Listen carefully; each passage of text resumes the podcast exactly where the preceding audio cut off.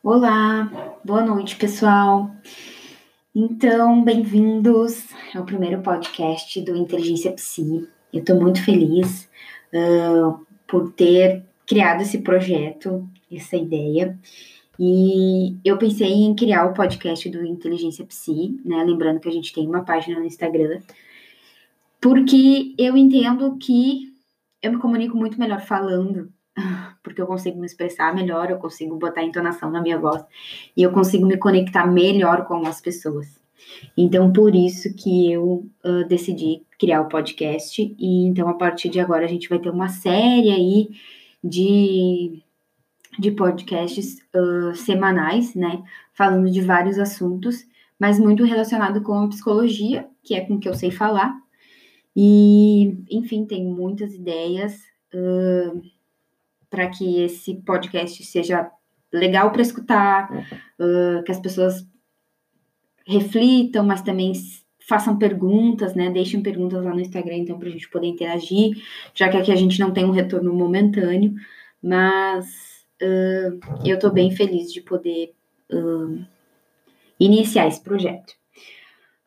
para hoje, então, eu decidi que eu iria falar através da pesquisa que eu fiz no Instagram do Inteligência Psi uh, sobre com a pergunta, então, com a pergunta, com o start da pergunta, quem deve fazer psico, uh, psicoterapia?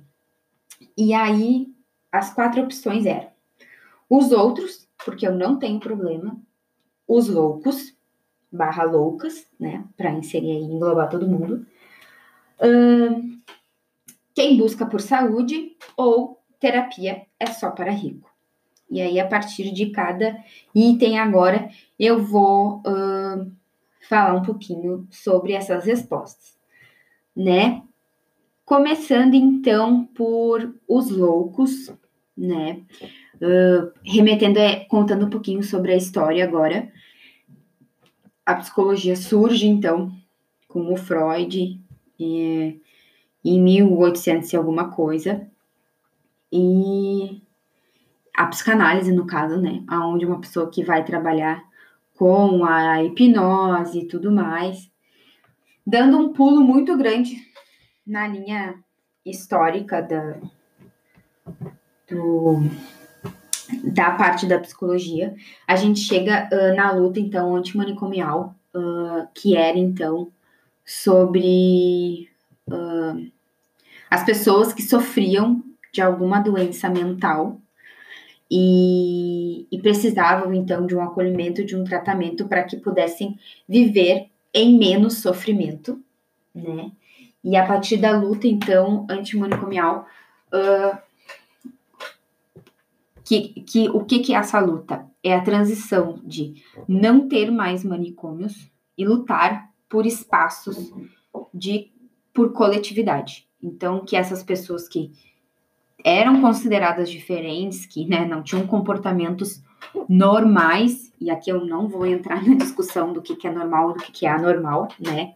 Porque aí tomaria muito tempo da nossa conversa. Mas uh, seria uh, então esse grupo de profissionais da saúde lutavam para que essas pessoas pudessem ocupar espaços uh, sociais, né, da sociedade em si. E aí sim, isso está muito, é um movimento muito ligado uh, ao ato médico, né? Uh, e aqui vai acontecer uma grande transformação de o que, que seria uma, uma equipe de saúde, né? Sai do centro da percepção de que é só o médico faz parte da, da, da questão de saúde e vai ampliar então para o pessoal da psicologia, da enfermagem, da fisioterapia, do terapeuta ocupacional, enfim. E aí uh, a gente parte da ideia que psicólogos então tratariam só pessoas loucas, né? Muito naquela época esse profissional era voltado uh, para esse tipo de público, porque também a psicologia nasce de um olhar de psicodiagnóstico, né? Que até um certo tempo uh, a psicologia tinha um olhar somente e exclusivo para diagnóstico. E então descobrir, descobrir doenças. No ano tal, X, uh, a psicologia se abre, então, cada vez mais a psicologia vem uh, com um olhar da saúde, né? Uh, pensando em, em, na questão de saúde mental, do tipo, de muito além para o olhar da loucura, mas sim aquele ser humano que trabalha todos os dias, ou trabalha numa coisa que não gosta, né? E, e gera um sofrimento aquilo, gera alguma. Uh, uma, um, um sofrimento muito grande, então essa pessoa precisa de ajuda, ou alguém que perde um ente querido também precisa de um auxílio para poder uh, superar esse, esse, esse, momento trágico da vida. E aí, então, o, o profissional da psicologia parte para este olhar, né? Então, vem aí que eu já cai por terra essa resposta, quem respondeu. Psicologia não é só para louco, porque uh, Hoje, a psicologia tem um olhar muito mais ampliado do que tinha lá antigamente, que era uh, pensado só para aquele tipo de público, tá? Uh, a segunda opção, eu vou continuar com a ideia de os outros, porque eu não tenho problema. Às vezes a gente pode pensar isso, né? Ah, eu trabalho, eu, eu estudo, faço faculdade, faço exercício físico de segunda a sexta-feira, eu tenho um dinheiro X que eu ganho por mês e isso me dá muito bem na vida. E então eu não tenho problema, sempre quem tem problema é o outro, né? Porque o outro me atrapalha, porque eu não tô bem no meu trabalho, porque o outro aquilo, porque eu não tô feliz uh, no meu casamento, porque o outro, né? E a gente sempre, eu sempre costumo dizer que é muito mais fácil apontar para o outro. E aí, às vezes, a gente se, muitas vezes a gente se segura nessa bengala de que é sempre o outro e é o outro que tem que fazer terapia, e não a gente. Então, essa resposta também cai, porque quando a gente se responsabiliza pela nossa vida, a gente vai ver que sempre que eu tomo uma ação, quando eu tenho trocas com outras pessoas, é 50% de responsabilidade de cada um. Isso acontece no trabalho, isso acontece no casamento, na relação com amigo. A gente sempre está inserido na relação e 50% é de minha responsabilidade, 50% é do outro. Né? Então, nem tudo sempre o problema é do outro. A terceira opção, que é quem busca por saúde. Ah, não. Uh, terapia é só para rico. Uh, a gente sabe que os planos de saúde não Olá, boa noite, pessoal. Então, bem-vindos ao primeiro podcast do Inteligência Psi. Eu estou muito feliz uh, por ter criado esse projeto, essa ideia. E eu pensei em criar o podcast do Inteligência Psi, né? Lembrando que a gente tem uma página no Instagram, porque eu entendo que eu me comunico muito melhor falando porque eu consigo me expressar melhor, eu consigo botar entonação na minha voz e eu consigo me conectar melhor com as pessoas. Então, por isso que eu uh, decidi criar o podcast e então a partir de agora a gente vai ter uma série aí de de podcasts uh, semanais, né, falando de vários assuntos, mas muito relacionado com a psicologia, que é com que eu sei falar. E, enfim, tenho muitas ideias.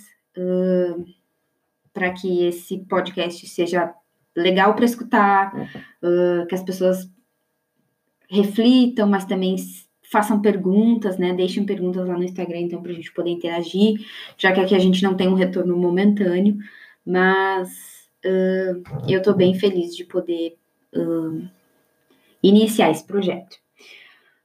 para hoje, então, eu decidi que eu iria falar através da pesquisa que eu fiz no Instagram do Inteligência Psi, uh, sobre com a pergunta, então, com a pergunta, com o start da pergunta, quem deve fazer psico, uh, psicoterapia? E aí, as quatro opções eram os outros, porque eu não tenho problema, os loucos, barra loucas, né, para inserir aí, englobar todo mundo, Uh, quem busca por saúde ou terapia é só para rico. E aí, a partir de cada item agora, eu vou uh, falar um pouquinho sobre essas respostas, né? Começando então por os loucos, né? Uh, remetendo, é, contando um pouquinho sobre a história agora. A psicologia surge então com o Freud e, em 1800 e alguma coisa. E a psicanálise, no caso, né? Onde uma pessoa que vai trabalhar com a hipnose e tudo mais, dando um pulo muito grande na linha histórica da, do, da parte da psicologia, a gente chega uh, na luta, então, antimanicomial, uh, que era, então, sobre uh, as pessoas que sofriam de alguma doença mental e, e precisavam, então, de um acolhimento, de um tratamento para que pudessem viver em menos sofrimento, né? E a partir da luta, então, antimanicomial, uh,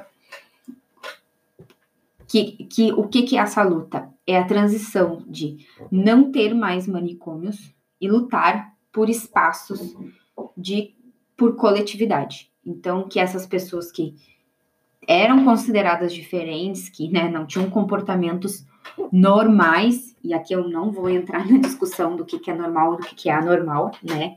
Porque aí tomaria muito tempo da nossa conversa.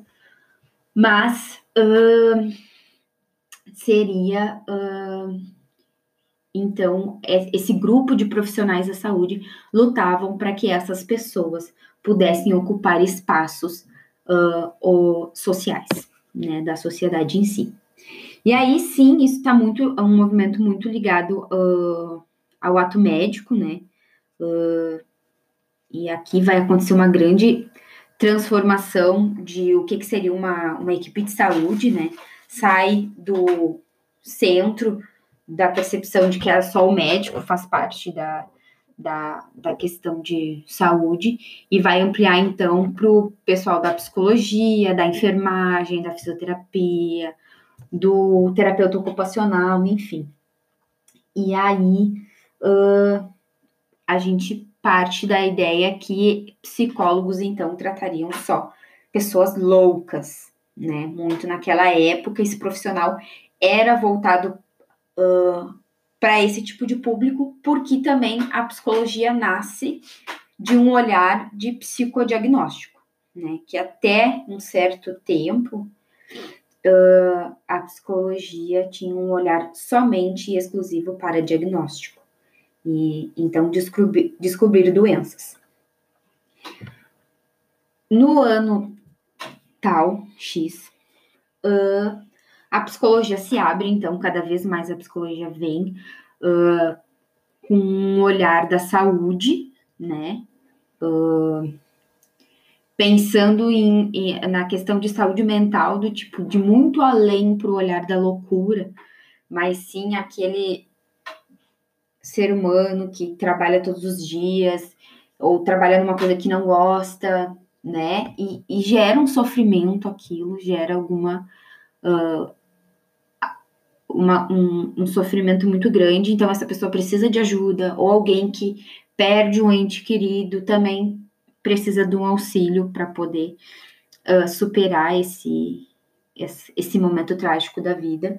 E aí, então, o, o profissional da psicologia parte para este olhar, né? Então vem aí que eu já cai por terra essa resposta quem respondeu.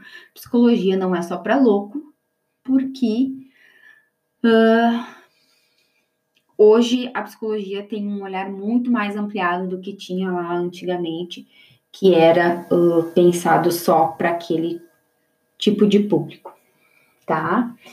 Uh, a segunda opção, eu vou continuar com a ideia de os outros, porque eu não tenho problema. Às vezes a gente pode pensar isso, né? Ah, eu trabalho, eu, eu estudo, faço faculdade, faço exercício físico de segunda a sexta-feira, eu tenho um dinheiro X que eu ganho por mês e isso me dá muito bem na vida.